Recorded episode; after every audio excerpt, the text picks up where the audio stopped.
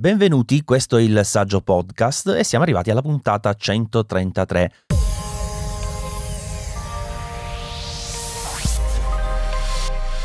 Prima di tutto fatemi ringraziare alcuni dei nostri saggi maestri, se non sapete cosa sono trovate un link in descrizione alla mia pagina TPI, sono utenti che mi supportano e in particolare per questa puntata ringrazio Matteo, Roberto Dorta, Stefano Ferri, Jack Spoon e Gianluca. Grazie, grazie davvero tanto e grazie ovviamente anche a chiunque altro si voglia aggiungere a questa pagina, a questo sistema diciamo di supporto eh, del tutto europeo che ho scelto in, uh, in luogo del più tradizionale diciamo Patreon. Beh, bando alle ciance, iniziamo subito con questa puntata che differentemente dalle ultime non mi vede in solitaria, infatti oltre al mio di microfono ce n'è anche un altro acceso da una parte piuttosto distante d'Italia. Benvenuto Giulio, ciao. Ciao, ciao a tutti, grazie dell'invito. Oggi avevo proprio voglia di chiacchierare con qualcuno e siccome questa mattina, quando stavo un po' sfogliando le novità su internet, mi è uscito un tuo video che non so se l'avessi pubblicato oggi o ieri, non, non ho fatto caso, insomma, però eh, l'ho un po' ascoltato, quello sull'iMac da 24 pollici, se ha senso o no, e ho pensato, beh, quasi quasi, chiamiamo Giulio, ci facciamo con lui una chiacchierata, visto che tu sei davvero sul pezzo col tuo canale YouTube, esce un video ogni due secondi, quando apro YouTube al 90% ci sei tu nella mia prima pagina. Qu- quanti video eh, fai? Io sono 5-6 video alla settimana, quindi roba... Incredibile, che ritmo, che ritmo pazzesco.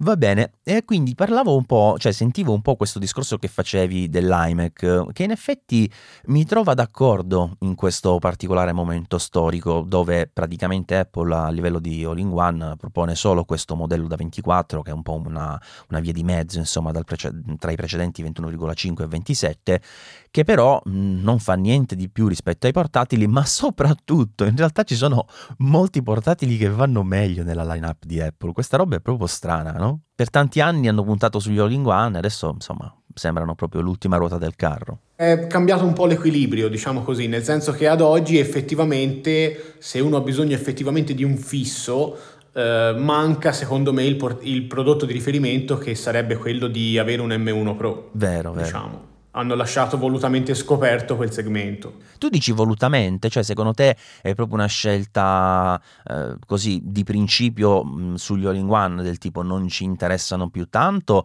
oppure può essere soltanto un momento di passaggio, magari non l'avevano ancora pronto, non hanno deciso dove piazzarlo, se su un 24, se fare un 27, un 30. Io vedo tanta confusione perché effettivamente adesso la line-up è molto molto fluida, insomma, cambia da un momento all'altro quando escono nuovi prodotti? Sì, allora secondo me un po' di entrambi i fattori, nel senso che sicuramente le vendite e i riferimenti sono i portatili, questo ormai da più di dieci anni assolutamente. Dall'altra avevano bisogno di piazzare questo Mac Studio e se lo avessero fatto anche in variante M1 Pro e non solo Max e Ultra, sarebbe stato sicuramente la variante più venduta e più economica. Quindi io credo che per tutto quest'anno e probabilmente anche il prossimo non avremo mai un fisso con l'M1 Pro o M2 Pro, insomma quel segmento. Poi magari effettivamente potrebbero esserci due o tre strade. Uh, o presentare ad esempio l'iMac M2 ed M2 Pro, quindi esteticamente sempre magari da 24 pollici, eh, Mac Mini M2 o e insieme Mac Mini M2 Pro oppure fare una variante depotenziata del Mac Studio. Insomma, le strade sono queste. Eh, diciamo che ultimamente Apple sta ripescando molto dall'equilibrio che aveva nei primissimi anni del 2000, negli ultimi anni 90, dove l'iMac era una singola variante e quindi sono tornati lì e l'iMac ad oggi non è altro che un MacBook fisso, insomma, senza batteria. E secondo me sta cosa ci sta, cioè l'iMac, eh, cioè, allora il fatto di poter avere due varianti di schermo, secondo me, mh, ha senso, cioè non, non, mi dispiacerebbe ritornasse questa possibilità, non fosse altro perché magari c'è qualcuno che non ha grandi esigenze computazionali ma vuole uno schermo bello grande. Il 24 per quanto non sia affatto male, eh, quando l'ho provato in effetti ci riesce a fare un po' tutto, però ecco rispetto a un 27, a un 30 certamente ha qualcosa in meno, insomma quello è innegabile. Però certo. mh, volevo tornare su quello che dicevi tu prima dell'M1 Pro Pro che magari non uscirà per quest'anno, anche per il prossimo, eccetera, sul, sulla scrivania. A me sta cosa sembra davvero strana, cioè per, perché effettivamente la cosa più logica sarebbe, a prescindere dalle varianti, cioè se si parla di M1, M2, quindi delle annate, avere il Mac mini con due vari, due, queste due variazioni, insomma, perché poi sì, Mac Studio, studiato diversamente dal punto di vista anche della reazione, eccetera, ci sta che sia M1 Max ed M1 Ultra soltanto, però nella versione mini, che attualmente con M1 proprio ci va larga, con quella ventola va già abbondantemente, tant'è che sta quasi sempre al regime minimo se non sempre, e lì un M1 Pro ci starebbe benissimo e darebbe la possibilità effettivamente di creare quella macchina veramente per tutti, perché l'M1 già va benone per carità, però coprendo quel qualcosa in più anche sul fronte grafico e avendo quella, uh, quel processore più potente e dandoti anche più possibilità per la RAM, sarebbe veramente la macchina per tutti. Allora, premesso che io un Mac mini con l'M1 Pro lo comprerei all'istante, proprio, proprio, neanche il day one, il second one.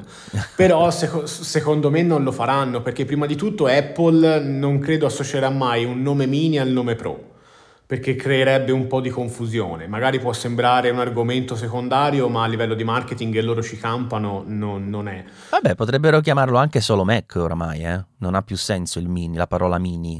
Pu- puoi chiamarlo Mac, Mac Studio, c'hai le due versioni e ciao, che dici? È vero, è vero, sì, però eh, terzo motivo, effettivamente al di fuori di chi effettivamente cerca la soluzione all in one, credo che ne risentirebbe tantissimo il mercato dell'iMac, perché comunque sarebbe un Mac, questo Mac Pro, ehm, in qualche modo... Ehm, eh, diciamo un po' fuori mercato, nel senso che effettivamente quanto lo fai pagare? Lo fai pagare lo stesso prezzo, ad esempio, dell'iMac base quindi, lo, cioè, nel senso, si andrebbe a creare un doppione, secondo me. C'è chi sceglie magari la variante base del processore con lo schermo integrato, c'è chi, bene o male, allo stesso prezzo potrebbe scegliere un Mac più potente senza schermo. Vabbè, la stessa proposizione di valori che hai già attualmente, dove per esempio tu puoi scegliere, che so, un portatile eh, o, o, anche ecco, il Mac mini con M1 o l'iMac con M1. Con uno c'è lo schermo e ti costa di più, schermo, casse, webcam, tutto il resto, con l'altro risparmi e fai tu le tue robe, insomma. Quindi mm, non, è una cosa, non sarebbe una cosa nuova, così come il discorso del nome, se ci pensi alla fine noi abbiamo il MacBook Pro con M1 Max. Sì, è vero. Come c'è con l'M1 Pro, quindi eh, non si fanno così tanti problemi secondo me. Io credo che molto spesso ce li facciamo più noi ste pippe perché loro si, mh, alla fine fanno sicuramente dei ragionamenti molto approfonditi su queste cose. Cioè immagino proprio, sai, persone che si sbattono sui, solo sui nomi, però poi alla fine fanno un casino comunque, da sempre. No, da sempre. Certo, certo, è vero, sicura, sicuramente, sicuramente. Comunque, a parte tutto, no, in effetti la cosa interessante è che ad oggi è verissimo quanto dicevi tu in quel video, anche mh, proprio dal punto di vista delle prestazioni, perché tu eh, se vai a guardare, a prescindere dal fatto che ti manchi l'M1 Pro, eh, hai la possibilità tranquillamente con un portatile, perché alla fine sembra che questi chip siano non solo nati, ma praticamente ottimizzati per i portatili, sì. di ottenere le stesse prestazioni che hai sulla scrivania, per cui l'avere eh, come un tempo la torre, insomma, no? sulla, uh, sulla tua scrivania, che però sai, ci spendo la stessa cifra, non ho lo schermo però qui meno duro con le prestazioni, non esiste, cioè prendi il portatile e vai uguale praticamente. Esattamente, esattamente. Io lo dico perché appunto ho tre prodotti, tutti e tre con l'M1, tralasciando il discorso iPad Pro, Uh, il MacBook, l'Air e, e, l'iMac, io ho il modello base, quindi da 1499 con 7 core della GPU, sono esattamente lo stesso prodotto, però il MacBook mi capita di far vedere, devo fare un lavoro per un paio di giorni magari fuori, e, e, per, cioè a un certo punto se il fisso non ti garantisce quelle prestazioni un pochino in più, non ne vale la pena. E lo dice uno che comunque come Mac principale all'iMac lo adoro esteticamente, il display per quanto mi riguarda anche dal punto di vista della dimensione secondo me per il mio utilizzo è perfetto, però mi rendo conto che ad oggi difficilmente lo consiglierei. Se uno vuole provare l'architettura, se vuole passare al mondo Apple, tutta la vita un MacBook e poi lì ovviamente ci subentra anche il discorso dello street price, si trova ovviamente a prezzo molto più vantaggioso ed è un'esperienza completa. Eh sì, eh, guarda, io penso che mh, forse sia stato il 2012 l'ultimo anno in cui ho adoperato un computer portatile, era appunto un MacBook Pro da 15, collegato al da allora credo fosse un LED Cinema Display 27 se ricordo bene, eh, sì. come, come, mio computer di lavoro principale, perché poi da quel momento in poi, prima avevo avuto il Mac Pro a torre, poi ho avuto il Mac Pro a cilindro che a tanti non piace, eh, però diciamo che in quel periodo ho avuto uno o due anni in cui ho lavorato in quel modo ed è stata effettivamente molto interessante come esperienza, tuttavia non l'ho poi replicata perché eh, ho sempre trovato comodo avere le due cose separate, cioè avere il massimo, come ti dicevo, sulla scrivania eh, per ottimizzare la spesa in base alle prestazioni e poi una roba da portarti dietro che però fosse più comoda e quindi mh, mm, appunto il 13 pollici, magari un Aero avuto per uh, diverso tempo, anche un Pro piccolino. Certo. Adesso no, adesso ho un 14 pollici che da portare in giro è una figata assurda e con l'M1 Max ho fatto le prove recensendo il Mac Studio M1 Max, va identico. E quindi anche Apple che ti spinge un po' in questa direzione, con l'aggiunta tra l'altro del nuovo Studio Display, no? Ti crea proprio, ti, cioè, ti ha spostato su un altro segmento, ti sta dicendo ad oggi io ti dico che la soluzione migliore in effetti è prenditi un buon portatile e mettici un bello schermo.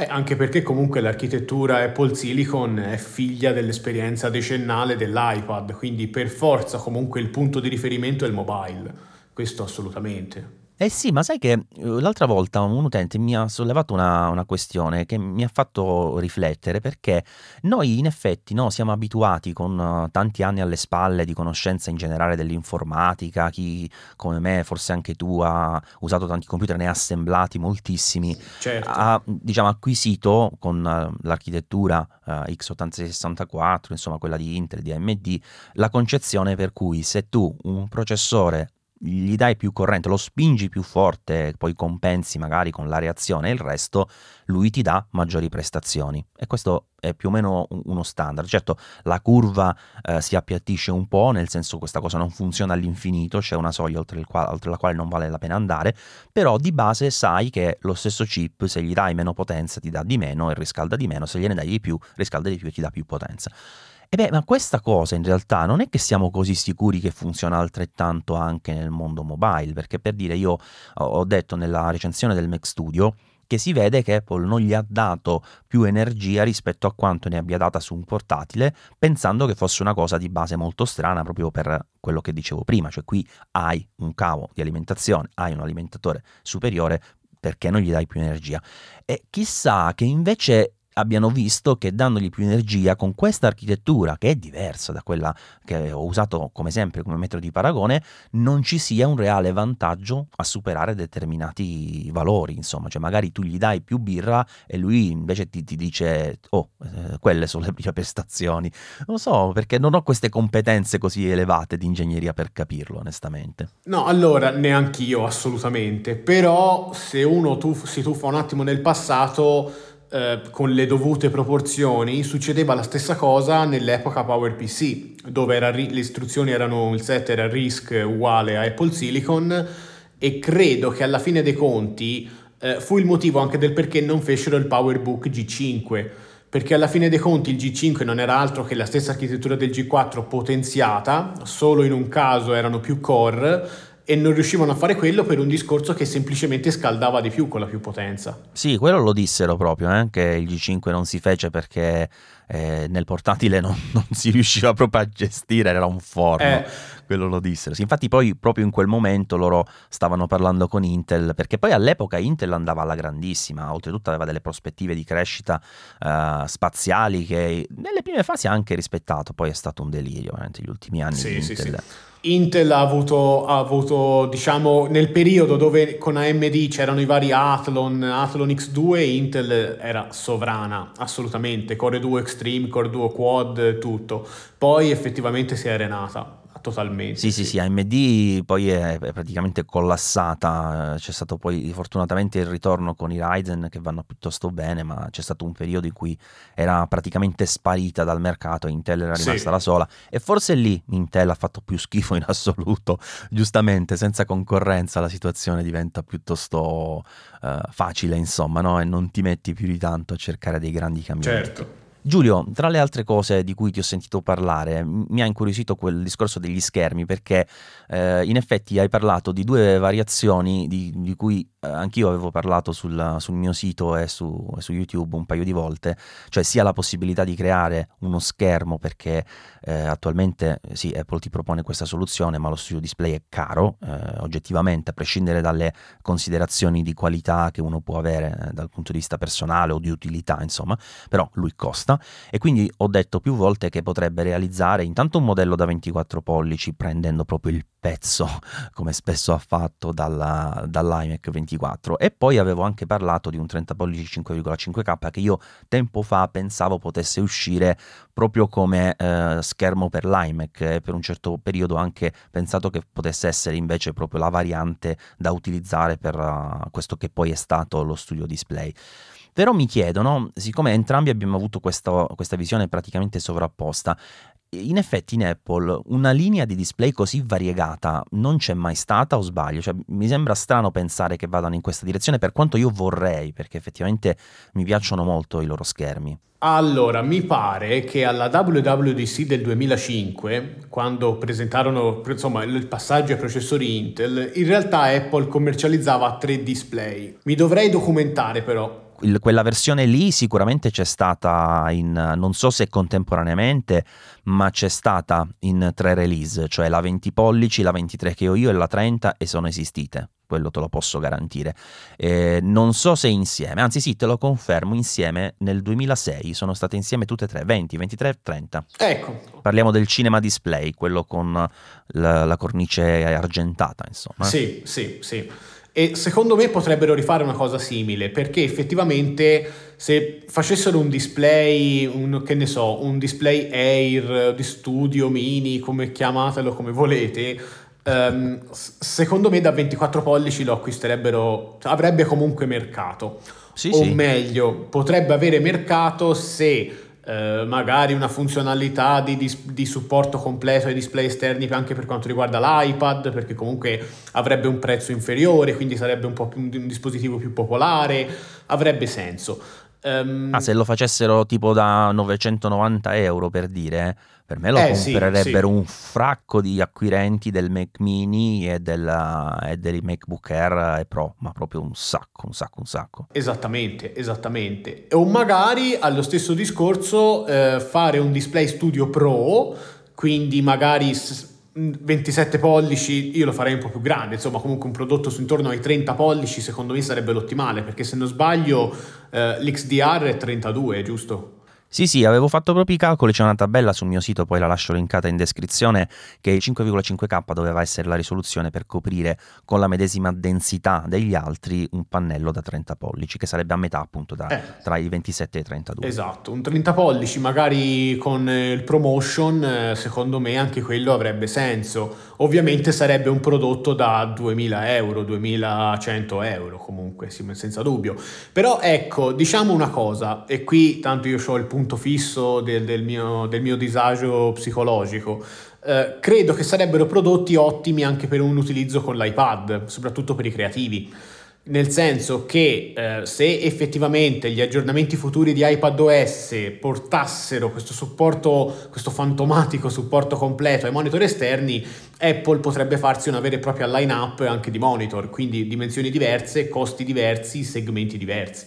Ma guarda, Parliamo un po' di iPadOS, però aspetta, non così in generale, mi voglio concentrare su quello che hai detto adesso, perché io posso capire benissimo chi fa delle obiezioni circa la possibilità di avere un, un, iPad con un'interfaccia diciamo diversa, con un'interfaccia che nel momento in cui tu colleghi la Magic Keyboard con trackpad o altra roba, insomma, per avere mouse e tastiera, mostra un po' le finestre, insomma, in stile macOS. Per quanto ci sia un brevetto, e ne ho parlato da poco anche in un video che vi lascio linkato in descrizione, per cui Anch'io.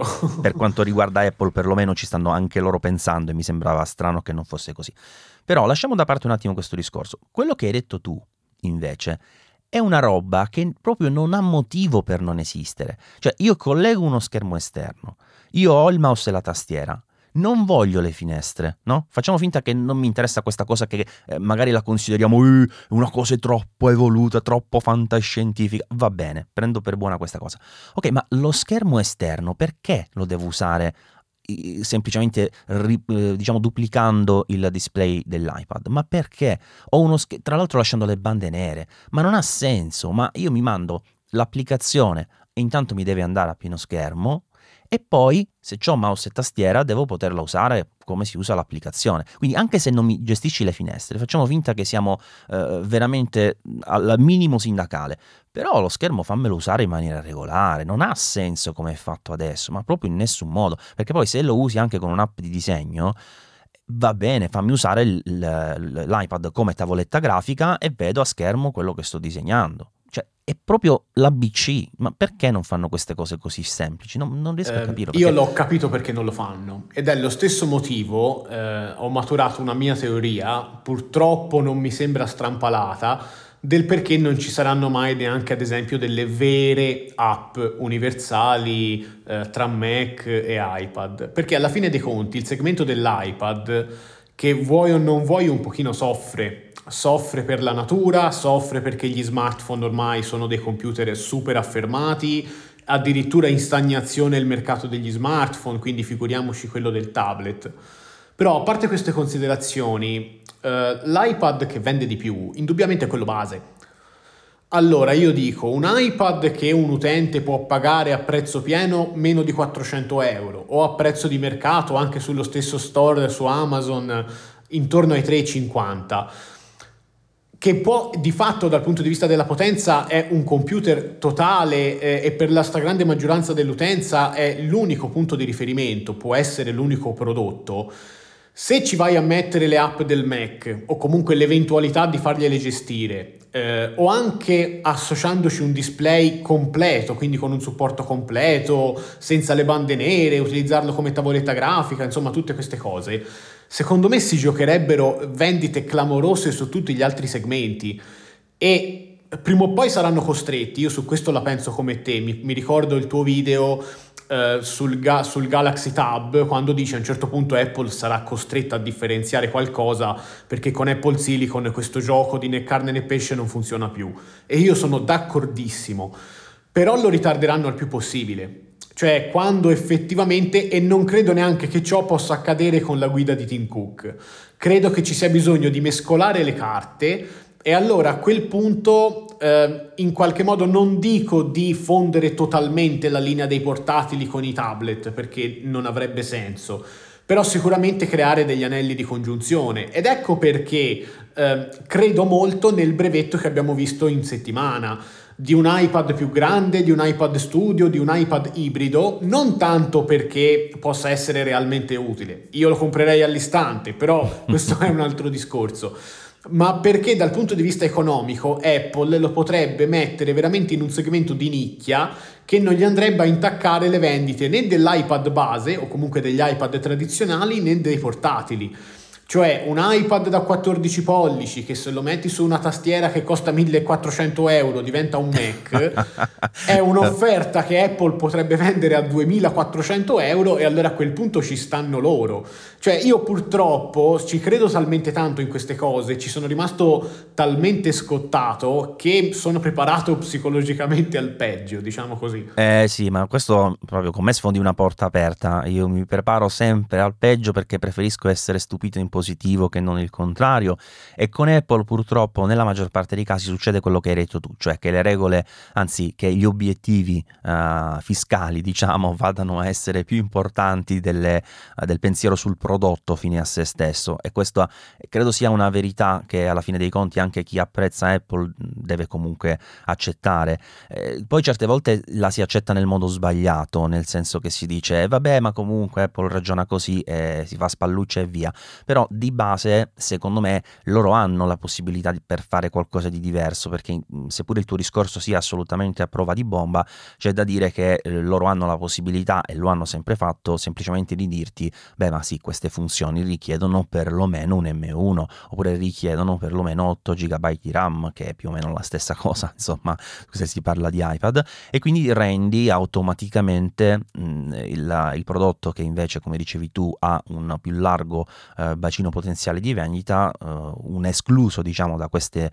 novità e spingi ancora di più la tua fascia professionale dove bene o male i ricavi ci sono, perché ora diciamoci la verità, eh, la, a parte che iPad Studio come nome mi piace un sacco, la verità è che in sostanza se tu prendi un iPad Pro già oggi, comunque nel momento in cui lo configuri un minimo decentemente ci metti la, la tastiera sua senza contare quella fu- potenziale futura che potrebbe arrivare, guarda che arrivi a spendere più di un MacBook Air. Quindi eh, il fatto di crearsi o non crearsi concorrenza in casa diventa piuttosto relativo, cioè è, è un prodotto che oggettivamente costa di più.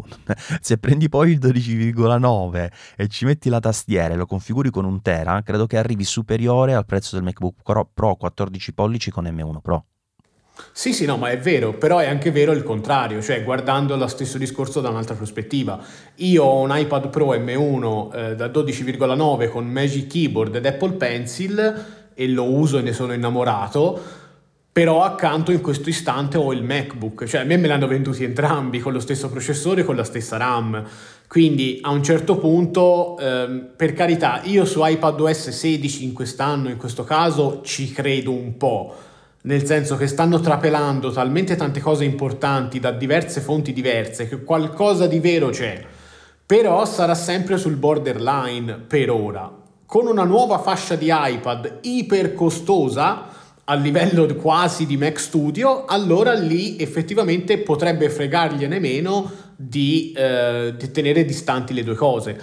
Poi non lo so, cioè nel senso io quando io sono stato uno di quei pochi utenti che dieci anni fa, incredibile che sia passato così tanto tempo, ha creduto molto in Microsoft nel progetto di Windows 8 e quando presentarono il Surface Pro 3, che fu il primo Surface più grande, lo comprò. Eh, però lì sono mancate le forze, è mancato il progetto, sono mancati gli sviluppatori. Di qua invece che ci sarebbe tutto, addirittura già con la stessa architettura, con il sistema operativo che di base, comunque come sottosistema, come core, come, tu, come istruzioni è lo stesso, qui basterebbe veramente un aggiornamentino neanche da WWDC, proprio da evento, da comunicato stampa, iPad OS 16.3 che switcha la grafica perché è lo stesso sistema. Boh, non lo so, ecco, io no, non ci credo, ti ripeto, poi spero anch'io come te di essere sorpreso in positivo, ma non credo. Credo che Apple invece con questa rinascita dei Mac per diverso tempo spingerà veramente tanto i Mac.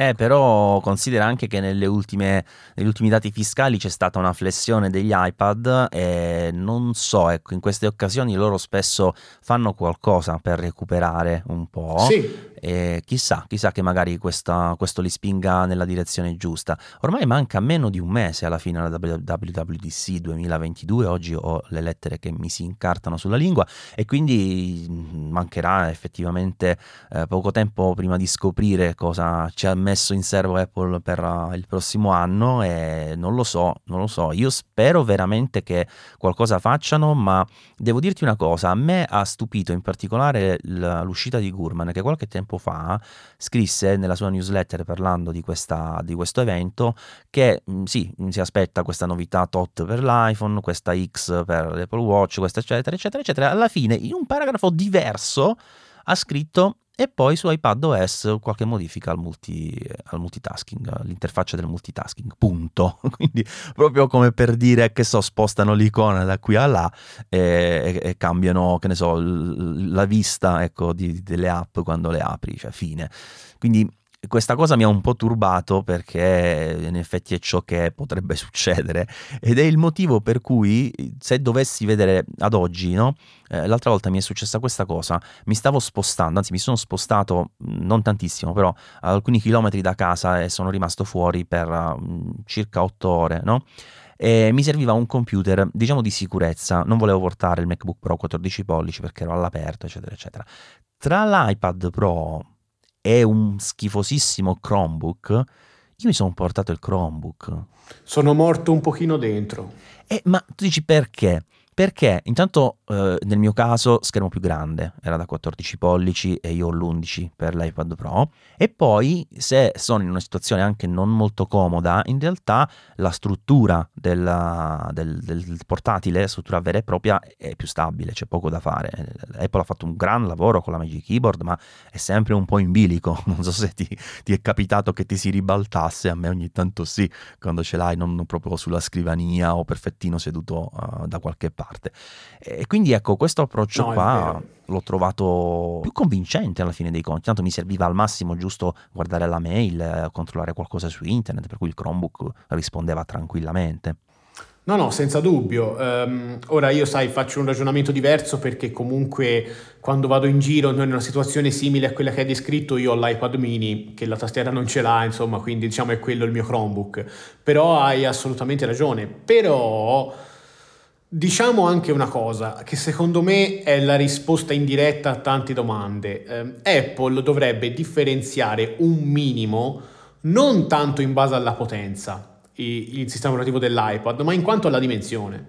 Cioè, perché se io in questo momento ho l'iPad mini 2021 eh, e l'iPad Pro da 12,9 e dico che lo stesso sistema operativo, stesso aggiornamento, l'iPad mini non ha difetti, cioè l'iPad mini risponde esattamente all'esigenza per cui nasce. L'unico cambiamento che farei sarebbe quello di avere un multitasking quando l'hai in modalità ritratto, una scheda sopra e una sotto invece che a fianco con una parte piccola. Ma è un aggiornamento vero, ass- vero. assolutamente insomma, fattibile. È, è il, il, problema è quando l'iPad supera i 10 pollici e mezzo che non ha senso questa griglia qui. Cioè, una delle novità che mi aspetto da iPadOS 16 è la scelta del layout, o come iPadOS 15 con tutti questi widgettoni stupidi, oppure come era prima, cioè da una parte incolonnati ma più app. Boh, non lo so. Quando dici che te l'aspetti, intendi semplicemente che ci speri con tutte le tue forze. Sì, immagino. però sono assolutamente convinto che al campus, nell'ufficio di Tim Cook, c'è una mia faccia e lui la mattina arriva e tira le freccette. Cioè, tutto quello che io dico non, non, non accadrà mai, mai. Ah, bene, bene, bene. Senti, eh, io su questo discorso che hai fatto adesso sono parzialmente d'accordo, nel senso che è sicuramente vero se tu consideri appunto solo l'uso del display, però appunto se, come ci siamo detti prima, si va anche a risolvere la problematica di gestire quelli esterni, allora in effetti la differenza tra un 11, un 7, un 20 e anche un iPhone potenzialmente non c'è. Però ecco è vero che sicuramente ci sono tante cose da, da valutare che l'iPad mini per dire è, è il mio preferito uh, perché in effetti quando, quando, esco quello lo metto tranquillamente o in un borsello o nella borsa o uh, nella, nelle tasche di una giacca se ho una giacca va dovunque e per quello che faccio io con l'iPad va benissimo perché non mi metto a creare situazioni con layout appunto compl- complicati, con app affiancate, eccetera, eccetera, perché ci impazzisco e comunque non sto comodo, cioè non sto mai comodo come avere due finestre che dico io quanto devono essere grandi e quanto deve essere grande il contenuto e dove le voglio, è tutto un altro mondo, insomma. Certo. Cui eh, effettivamente questo è il lavoro che Apple deve fare più di tutto, più di tutti in, a, in assoluto. Vabbè, Giulio, abbiamo parlato abbastanza. Grazie per avermi fatto compagnia in questa puntata del, del saggio podcast. Grazie a te e grazie a voi. Vi ricordo il canale di Giulio, ovviamente seguitelo e poi eh, trovate sempre sull'applicazione podcast di Apple la possibilità di recensire il saggio podcast. Fatelo se avete qualche minuto libero, ci fa ovviamente molto molto piacere. Ricordate, oltre alle stellette, scrivete anche qualcosa così posso leggere il vostro nome e ringraziarvi nella prossima puntata. Questo è tutto alla prossima. Ciao!